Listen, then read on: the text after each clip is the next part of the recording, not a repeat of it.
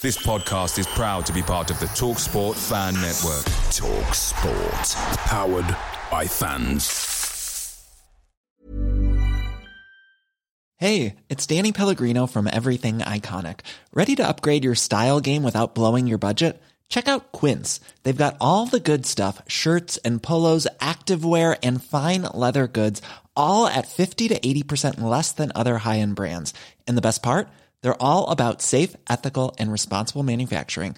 Get that luxury vibe without the luxury price tag. Hit up quince.com slash upgrade for free shipping and 365 day returns on your next order. That's quince.com slash upgrade. The TalkSport Fan Network is proudly supported by McDelivery, bringing you the food you love. McDelivery brings a top tier lineup of food right to your door. No matter the result, you'll always be winning with McDelivery. Order now on the McDonald's app. You can also get rewards points delivered too, so that ordering today means some tasty rewards for tomorrow. Only via app at participating restaurants. 18 plus. Rewards registration required. Points only on menu items. Delivery fee and terms apply. See McDonald's.com.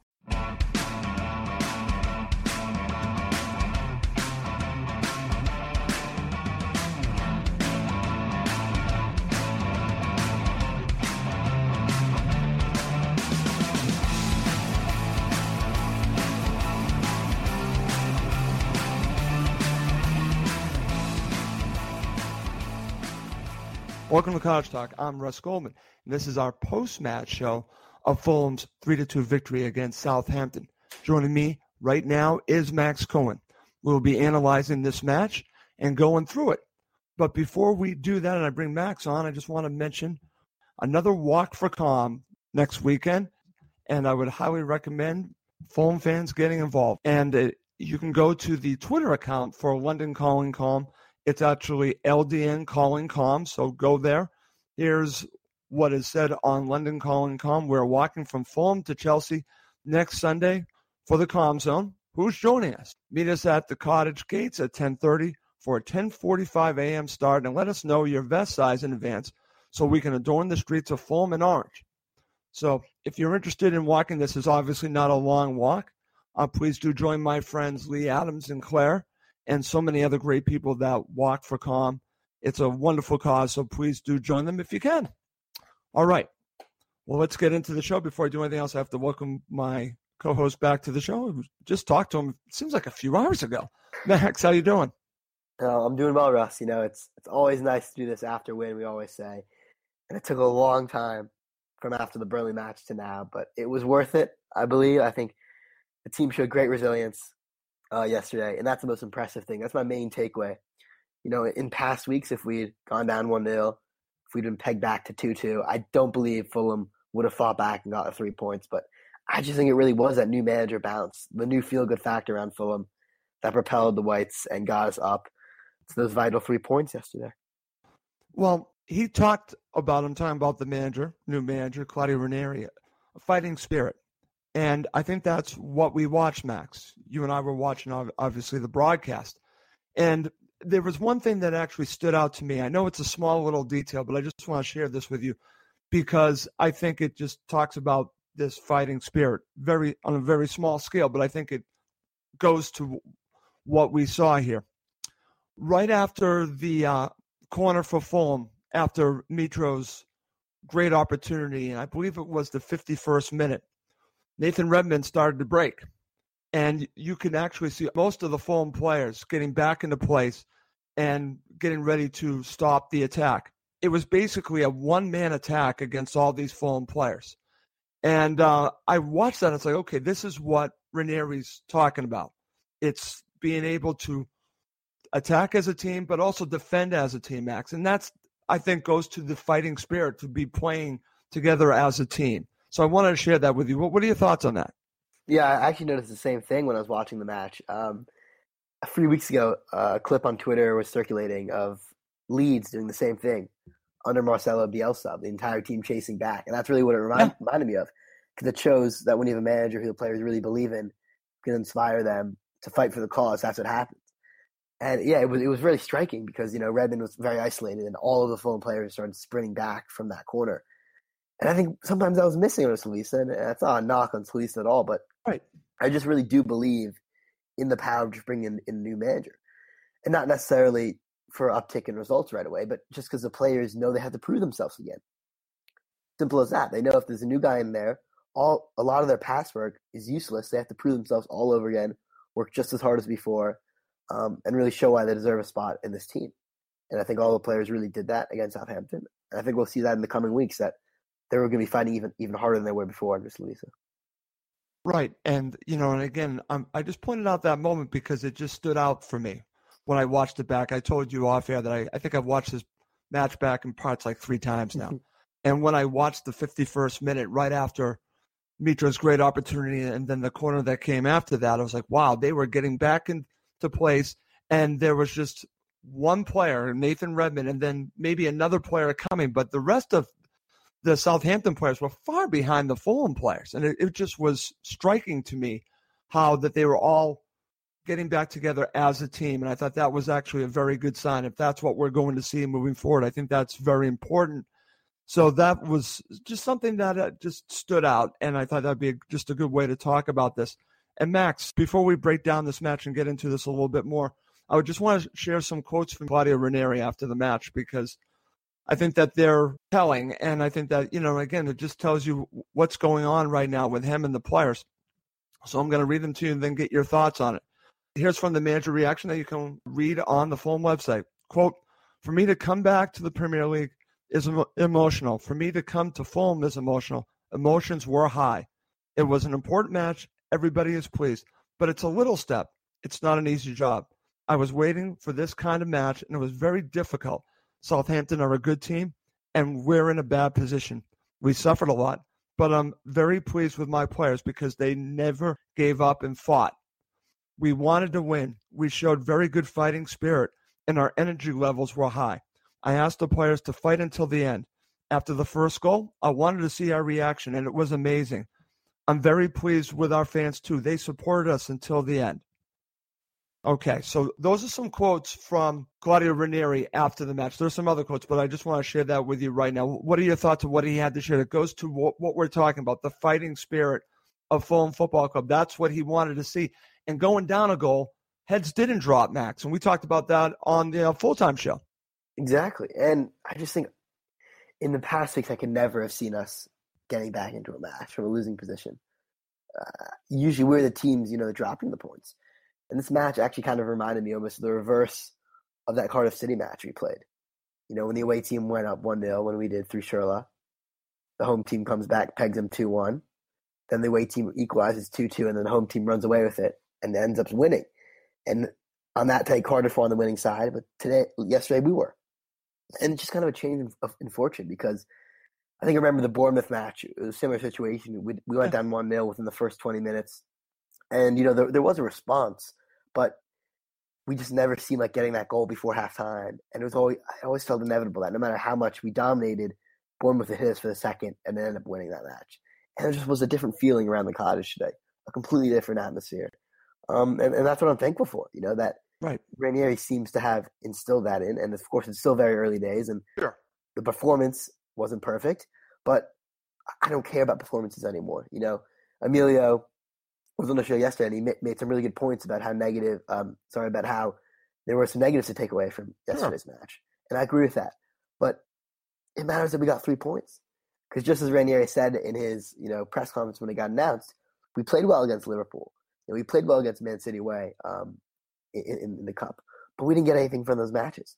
I'd rather play poorly and win than play brilliantly and lose. And I know, agree with that. We did that yesterday. I totally agree with that. It's funny because uh, I saw Mark Hughes's comments after the match on Sky Sports, and uh, he sounded like, believe it or not, Slavisa after some of our matches where he's mm-hmm. talking about the performance, talking about all the stats are probably going to be in their favor. But the most important stat, Max, is the score line, and he pointed that out. Obviously, did not go in their favor. So it's almost like this role reversal. I was actually thinking about the first match against Crystal Palace. Now, obviously, it's not the exact same because the teams are different, but in many ways, I thought Fulham outplayed for a good portion of that match Crystal Palace. But Crystal Palace took advantage of their opportunities. We did that against Southampton. So that's why I want to bring up that comparison. What are your thoughts about that? Going back to the first match. Yeah, I mean, and now we're on the other yeah, side of that. Exactly. Yeah, I mean, the, the striking thing for me just was the 37% possession. Yeah. At home. That that's going to take some getting used What does that remind you of? Who does that remind you of? It reminds me of Leicester City. I, I, I know that there's going to be that comparison. That's just the one thing that they did not have that much possession that entire season that they won the Premier League. I'm just bringing that up. Not saying that we're going to play directly like them because I, I didn't see us playing just like them. I think it's different, but the possession, it's it's what you do with the possession. That's what we were talking about on full time as well.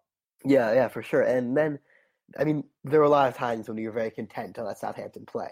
Yeah. But just because we were content to let them play didn't mean we were confident in our defending. Because I think for much of the second half, towards the end, I mean, now some of the most nervous I've ever been in months. You know, I think we were saying this. We did. We just dropped off them and let them attack us. And to be frank, our defense is not that good. Our defense is not good enough to let that happen game in, game out. Sure. Which is why I think, I mean, of course, as Claudio has more time to deal with the players, to drill them on more defensive duties, then I think that defense will become more solid. But for now, it was really nervy. And I think we had, towards the end of the match, there's no attempt to play possession football. Whereas under Slavisa, I think you would have had, even though we would have been defensive, we would have said at least, listen, let's try to keep the ball so they can't have it. But yesterday there was no uh, no attempt at all to do that, which was something for me. It was a bit worrying because if you just let a team attack and attack and attack on a different day, I think we easily could have conceded the equalizer. I mean, if not for a really bad miss from Elyounoussi, if not for some brilliance from Sergio Rico, that match could have been three three, and they could have honestly won it four three. But you know, we got the luck. Um, but looking forward, we, we need to find a different way to close that match, I think, because we cannot do that sustainably, you know, across the last couple months of the season, unless our defense really gets better rapidly, which is a possibility. Well, let's hope so. And uh, I'm just going to share a couple more quotes from Claudio Ranieri because he talks about the defense and what I'm just going to share with you, and also Sergio Rico and Alexander Mitrovic. So I'm just going to share these quotes. Here they are. Quote, we played a good match, but gave too many chances to our opponents. Of course, I want a clean sheet and want to improve our defensive work. The whole team has to maintain the right position. I always want more. Rico had to make too many saves, and I didn't like it when our goalkeeper has to work too much. And then he talks about Alexander Mitrovic. Quote, for me, Mitrovic is one of the best strikers in Europe. He's only 24 and he can improve more and more. At the end of the season, you'll see how many goals he'll score. And that's from Claudio Ranieri talking about Rico, the defensive work, and then Alexander Mitrovic. I, I gave you a good amount there, but what are your thoughts about those quotes there? Yeah, I mean the Mitrovic one I think got the most headlines immediately afterwards. But you know, I think we I was saying this back in um in September, you know, when Mitrovic had that really good run of form for Serbia in the Nations League and came back and translated it for Fulham.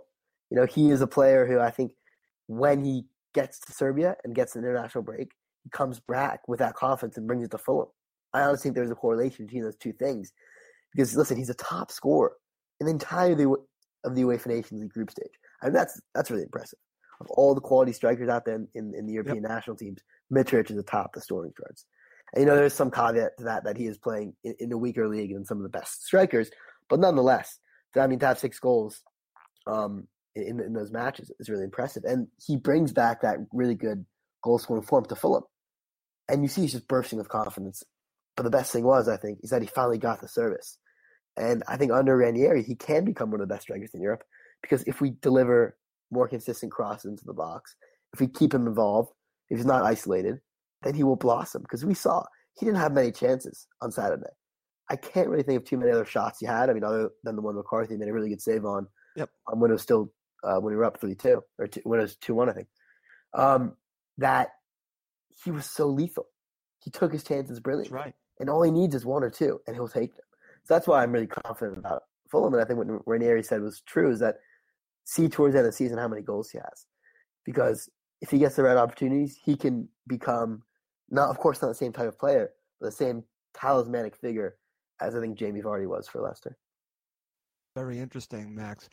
And uh, I'm glad that you talked about Mitrovic because this goes to talking about the counter-attacking style that we saw. Now, obviously, the possession was very low, but when they had it and when they had these uh, counterattacks, they were dangerous, very dangerous at times. The passing was very good. And that to me is encouraging moving forward. It's a little bit different, like I said, than how Leicester City played it with, with Jamie Vardy.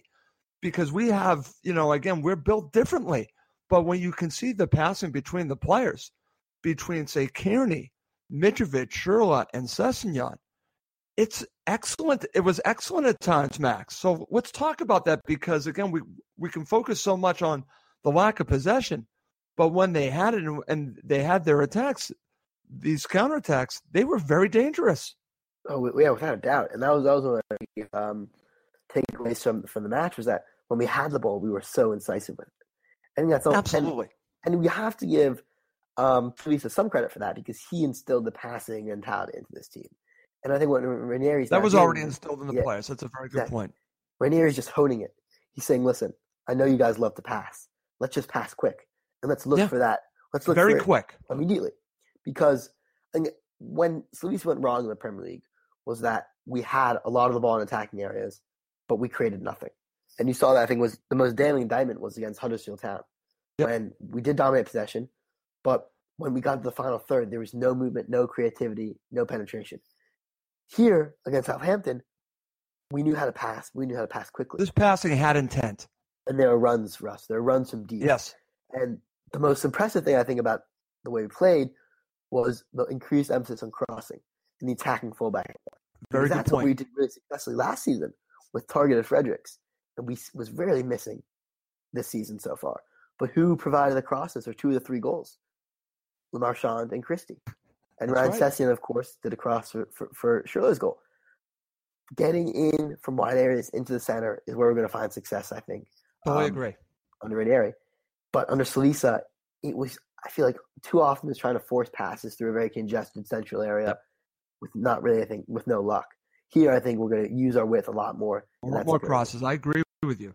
I think that was one of the big things that I noticed is is uh, the attacks, the counterattacks. That that's what we saw there. I'm glad that you mentioned that, my friend. All right.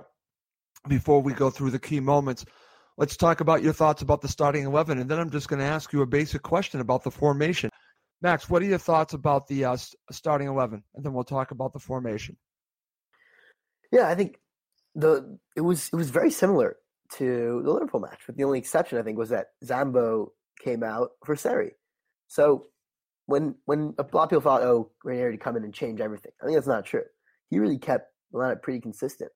Um, and you know, with change, Chambers playing that defensive midfield role, um, in a, in a center back pairing of Odoi and Ream. And one of the biggest things for me was the bench actually, not the starting eleven, because the starting eleven was pretty consistent. You know, Vietto completely dropped, Fosu completely dropped, Bryan was back, which is nice to see. Um, but then we also saw the return of Neeskens Kebano, who I think Ranieri obviously rates. He sees him as an interesting option off the bench. And Kamara and Ayité, who both came on during the match. You know, I think he's almost looking back at those players from more of the championship season and saying, they really fit my system. They can do a job for me. I'm, I'm, I'm going to play them. So that was interesting. That is interesting because I was thinking about that.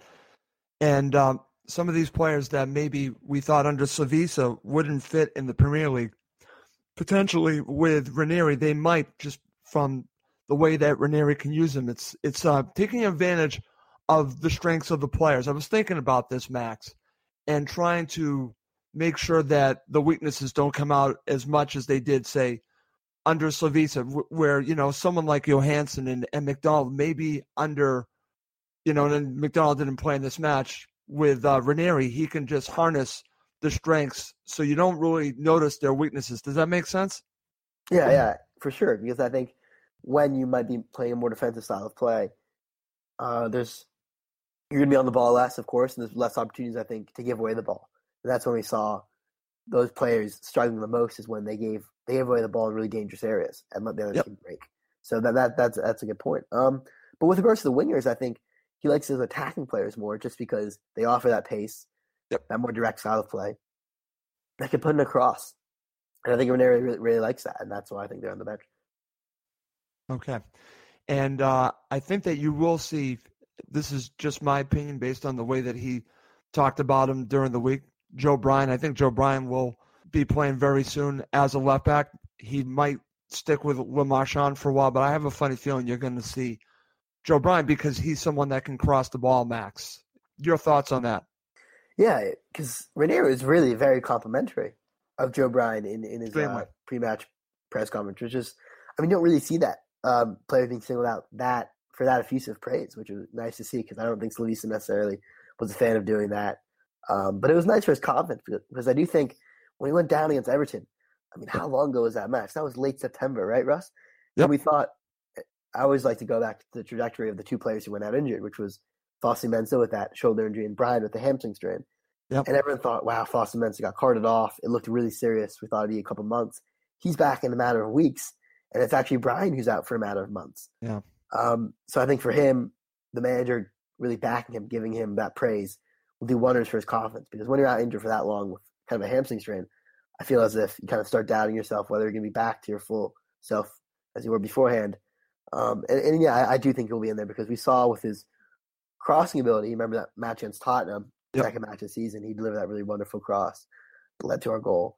Um, but it's an interesting situation because I was going to ask you. You know, I do think Joe Bryan is, is the better left back, but Le Marchant has been doing really well the last couple of he, matches. He did very well, and I don't want to take anything away from Maxime Le Marchant. I, I thought he played well, but attacking wise, I think Joe Bryan offers more. Max, that's kind of where I'm going on it. Yeah, yeah, but I, I do think Le Marchant um, really did his best to kind of show Ranieri, listen, I can also be that attacking fullback because that run he did for Mitrovic's first goal. Oh, that's fantastic. Fantastic. And the way he kept the ball in and, and, got a really quality cross. I mean, he shocked me because I really, honestly, had no idea he had that in, in, in his locker. I saw him as kind of a slow left back, uh, a decent center back, and then he pulls out that run, 60 yard run, whips in a lovely cross, and I was really impressed. Listen, he did a very good job. Cyrus Christie on the other side did a very good job as well. Here I am just a few weeks ago saying that I want Fosu Mensah to play, but I want to give Ranieri credit to get the most out of these players. We're talking about Maxime Marchant and, of course, Cyrus Christie because they both were very influential in this game, Max. So, very good point by you. Before we move on, I, I want to talk about this post on friendsoffulham.com. And uh, I go there every morning, and uh, this one actually was very interesting. I just want to share the uh, title of it topic the most noticeable tactical difference today and go through the post there's some very interesting thoughts on this but i want to go right down to matt 10 because i want to ask you what was the formation because i've heard 4231 i've heard 442 this is what matt 10 put in this post we played a 442 the reason Tom never reached Seri, except for one time, is because we didn't play possession. We played counterattack. We defended in a 4 4 2 and attack in an intended 4 4 2. But really, it's about bombarding forward and connecting quickly. What are your thoughts about that? Because I watched it back and I can kind of see where Matt 10 is going on this. And if you go into Friends of Fulham in this post, he actually has screenshots that back up what he thinks here that it's a 4-4-2 because at first thought I thought it was a 4-2-3-1. Yeah, I mean, I, I, was I was with you, Russ. I, I really did think it was a 4-2-3-1 just based on you know what the club put out, based on what you know the journalists were saying, and and just what I've, I've seen this Fulham team play before. Um, but I think you mentioned if you look at the the average positions of the players, it looked like a 4-4-2. But I, am still going to say it was a 4-2-3-1 just because this is my take on it. Okay. I see I see the 4-2-3-1 formation and I see the two holding midfielders before the attacking three midfielders in, in, in that setup. And I'd say Seri and Chambers were those two holding midfielders. Cairney formed the tip of the triangle as the attacking midfielder. I just think he was given instructions to play higher up the pitch. I don't necessarily would go as far as to say that's a 4 or 4 2 because I don't know if the wingers um, were were asked that much defensively. You know, I think they were really more playing in that in that attacking through midfield behind Mitrovic. And, and I would say Cairney is just a very attacking midfielder, attacking central midfielder, not necessarily saying he's playing as a striker. Because I think he was forward quite a bit, but he was never in the box making those runs having the sight of goal that much. I mean, he, he maybe had one or two shots, but he wasn't necessarily um, being a goal threat. But what he was doing was linking up in, in, in, in advanced positions. He wasn't definitely wasn't playing a recessed role, which you'd seen him do in, in, in past for Fulham. So I'm not, I'm not going to say it was a total 4-4-2, but I would say it was more of a 4-2-3-1, which is a very advanced Tom Cairney role. Okay. Well, I just wanted to just share this as well. Mike Gregg, one of our co-hosts, actually added to this post, and this is what he said. And he actually showed the average position, and you can actually see Tom Cairney ahead of Mitrovic just slightly. This is what he put. Would agree mainly with Matt on it being 4 4 2, maybe just about 4 4 1 1. While average position can be taken apart for various reasons, we haven't seen anything like this since Kit. That's interesting. Yeah, I mean, it's a long time ago, but I think Slavisa, he really did do a variety of formations, but you have to say 4-4-2, 4-4-1-1 was not one of them honestly, on many occasions. So th- this no. this is a new one for us, uh, relatively new one, and you know uh, I'll be interested to see what he does uh, in in away matches. If he changes yep. formation, we might see a more traditional 4-4-2 against Chelsea. Who knows? Um, but if he does play a 4-4-2 from the off, do you really think Cairney can be a strike partner instead of someone like Ayité, Vietto, Schürrle, Sessegnon, maybe? I don't know. I, it's very interesting. You know, again, we're going to have to see how this situation evolves. But I will say that I thought Tom Cairney was very influential in this match.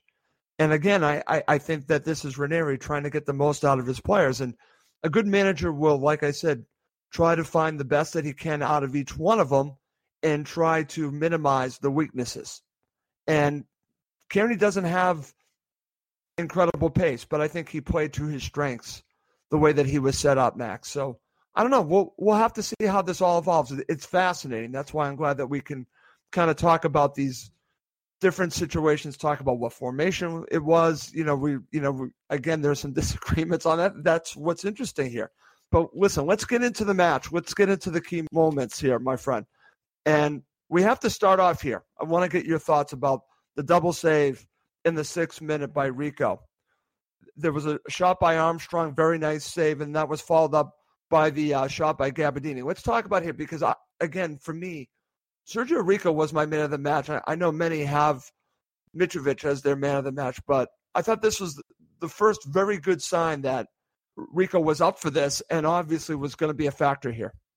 Oh yeah, I mean, let's just give full credit to Sergio Rico. I mean, he he, he has an excellent goalkeeper, and he's showing us exactly why it's such a big pedigree from his past days in Spain. I mean, I think we're realizing how lucky we are to have him at the club, and you know, it's, it's a loan signing, but hopefully, you know, based on this form, we can make this permanent because he is he, in many ways, wanted to match as just as much as Mitrovic or Sessegnon or Schürrle did um, on Saturday. The the first save is, is, excellent, and the second one, I mean, Gabbiadini should score there, but Rico just yeah. brilliantly just to make himself big, stand his ground, and uh, you know, force him to shoot right at him. And if they score in the sixth minute, that match is so different. I mean, I know they did get the first goal just ten minutes later, but that being said, that's a real killer of atmosphere. If it's first ten totally minutes, agree. that is just so devastating. I mean, even the first one in the first seventeen minutes, that felt devastating. But just to get us off the mark, you know, get those first ten minutes without conceding was huge because you know that really let us, you know, keep our momentum for some time um, and not immediately feel deflated because that really would have been deflating. Okay, very good. All right, in the 15th minute, off of a corner, you have uh, Calum Chambers heading a ball that is saved. But again, Max, this is a decent opportunity and, and something that I want to see off of corners because our corners haven't been the greatest. And uh, it was good to see Calum Chambers get a header there. Then, unfortunately, we have to go to the 18th minute, the goal by Armstrong. And I want to get your thoughts on uh, the goal that gave Southampton the lead here. Yeah, I think Christie had a good match by all accounts. But one thing he always seems to have in his, his locker is having one pretty poor defensive mistake that leads to a goal. We saw against Liverpool with the Shaqiri goal, and here it was. He really switched off from the throw in. Him and Schürrle collectively have to be blamed for this, and they just let um they uh the, the Southampton players get to the byline and put in a free cross, and you just can't do that in the Premier League. Um, but then from there, they still had a lot to do, and I think it's a combination of Chambers kind of getting you know, boxed out for it. Seri um, not getting to his man, and, and, Armstrong, who the defensive midfielder should be picking up in that position, has a free shot, um, and that was a very soft goal to concede. You know, it continued our streak of having no clean sheets at all this season. And the commentators love to rub that in whenever we concede. But you know, it, it's fair play to them because it is a worrying trend. Um, and honestly, when I when I felt like go in, I was I thought, oh no, you know, I was like, do we did it even matter that we changed the manager? Are we just destined to go down? Honestly, because that was that was just a, a hammer blow. Because we haven't Yeah. really played that well, but we didn't deserve to be down. I don't think. And I don't think so. it just continued the trend of giving up soft goals whenever whenever the opponent seems to be in dangerous positions, they seem to score. Right, but Max, what's very important here, they go down 1 0. And what we've seen this season, heads could drop. Didn't happen here. Let's go forward to the 31st minute. This was the first indication that things might be different. You have the shot by Sessegnon. And again, this was the passing that we started to see here. This was the first moment we really saw this. It goes over, but it was a good indicator of what of things to come because just two minutes later, you have the goal by Mitro set up by Le Marchand. Talk about the goal because this is just wonderful from Alexander Mitrovic, but also from Maxime Le Marchand. Yeah, I mean, really, really everyone involved. There's a nice sequence of passing. Everyone really involved. Yeah, starts at an hour and a half, and it's a sequence of passing that goes forward, then back, then forward, then back, with really nice play as strikers playing back to goal, laying it off to midfielders, and Cairney's chip ball was just exquisite. I mean, the pace on that to find Le Marchand, I didn't even see the run. I mean, he was so far out, you didn't even see him on the, on the, on the television screen. Is is is how uh, recessed he was, but he had showed great pace to get to have a touch, keep the ball in, and then chip a ball right in the head of Mitrovic, who still has a lot to do. And he barely got any power on the ball, but he didn't need to because his placement was so good with that glancing header. Uh, and it came at the perfect time. You just knew we needed a goal before halftime just to settle the nerves. Um, and, and it was excellent the way we did it. Absolutely. And just a few minutes later, Max, in the 36th minute, you had a shot by Christie. And again, just showing what he was all about because he looked like a different player in this match. He was very aggressive in certain places, uh, good defensively and very aggressive going forward. So that was encouraging for me. His shot goes wide, though. Then we have the opportunity. Once again, you have this situation with uh, Ryan Sessegnon this time, the 43rd minute. And again, Ryan Sessegnon has so much talent. He really showed it here. What an incredible pass to Andre Schürrle. So let's talk about the goal that gave Fulham the lead in the 43rd minute. Yeah, I mean, it, it reminds me almost. I was watching the highlights of his hat trick against Sheffield United this week. Because that was the uh, the one year anniversary, I think earlier, and his third goal against Sheffield United when he picks out that crossfield pass from Ollie Norwood with a lovely first touch just out of the air right into his path, and it was the same situation um, in, in in that goal against Southampton.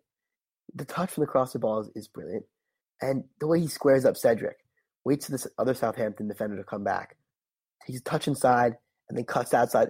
He, he just shows a, a knowledge of the game, an intelligence of where players will be, and just the instinct that, that you can't teach.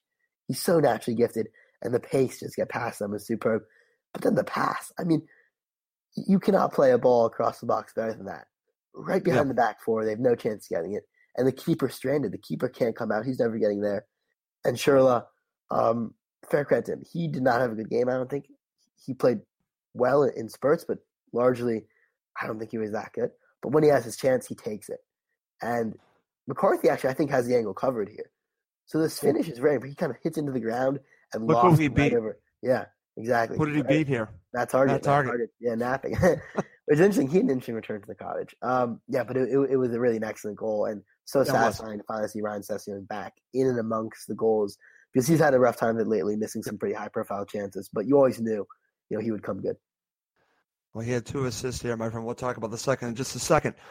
But let's go to the second half. And you have the shot by Mitrovic in the 51st minute, which was a nice save by McCarthy. We talked about uh, what happened after that. But this, again, wonderful opportunity, boy. If they go up 3 to 1 there, Fulham are probably fine at that point. But unfortunately, it didn't go that way.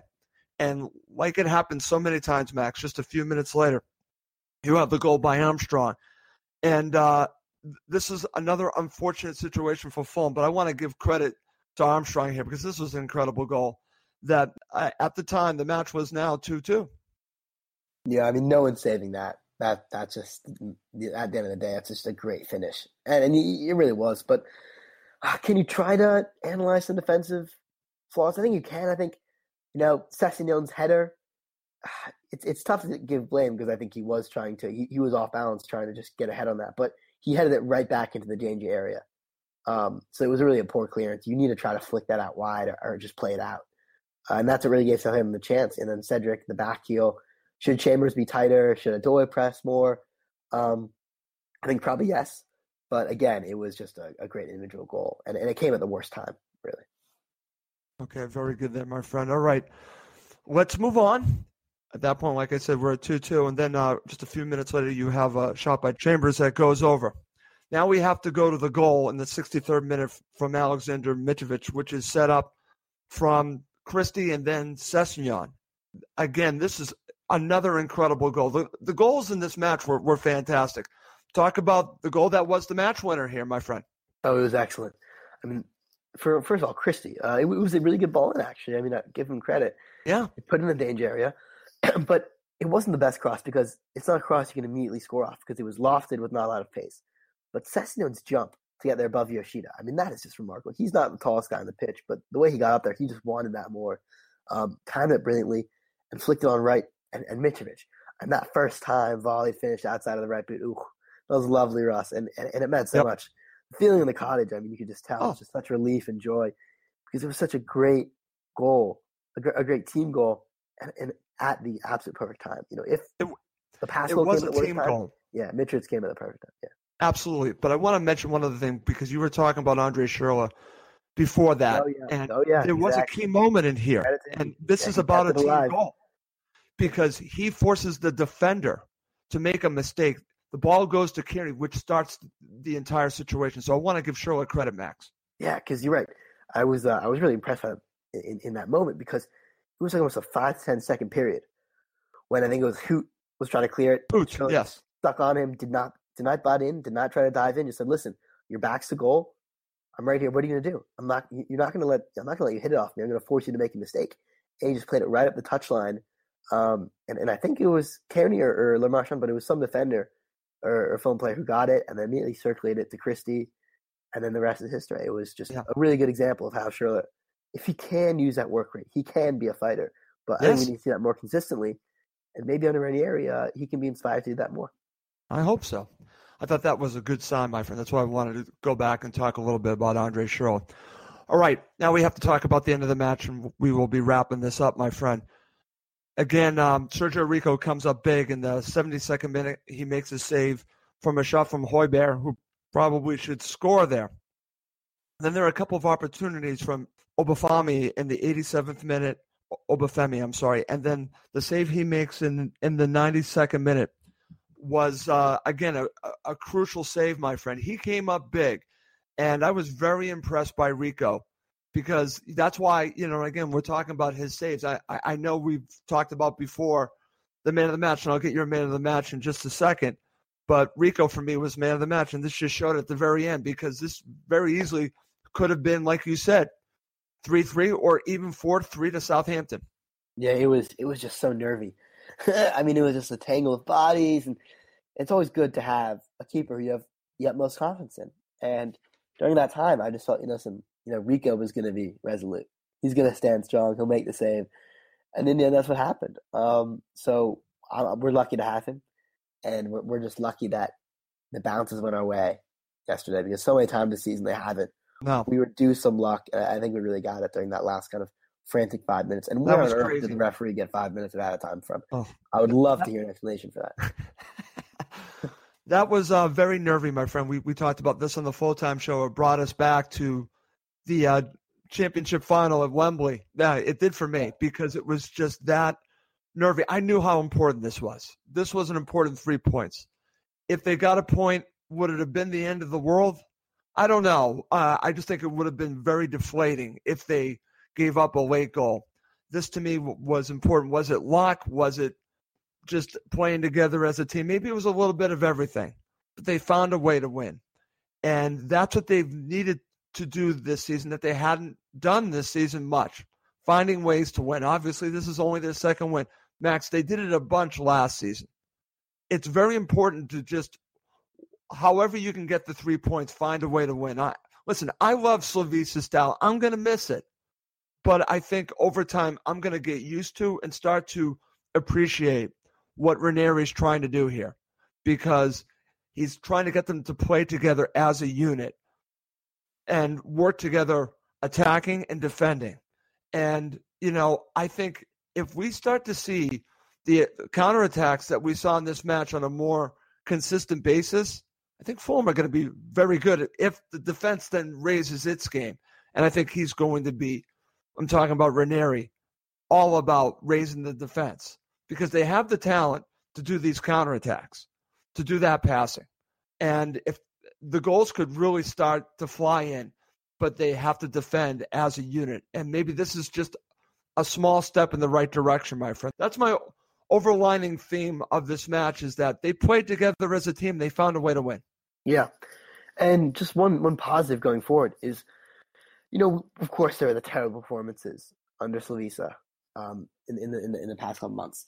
But the majority of those came away from home. You know, we had not really played a relegation rival at home yet. This, I think, Southampton was, was the first game when we played something really good say. I mean, other than Crystal Palace, but I think that's probably debatable. They'll be okay. We played a relegation rival at home. And looking forward into our schedule, we have a lot of very winnable fixtures at home in the next couple of weeks. And that's where our Premier League status will be won or lost, is those home matches. And so that's why I'm confident, because Ranieri here set out the blueprint for winning at home against relegation rivals.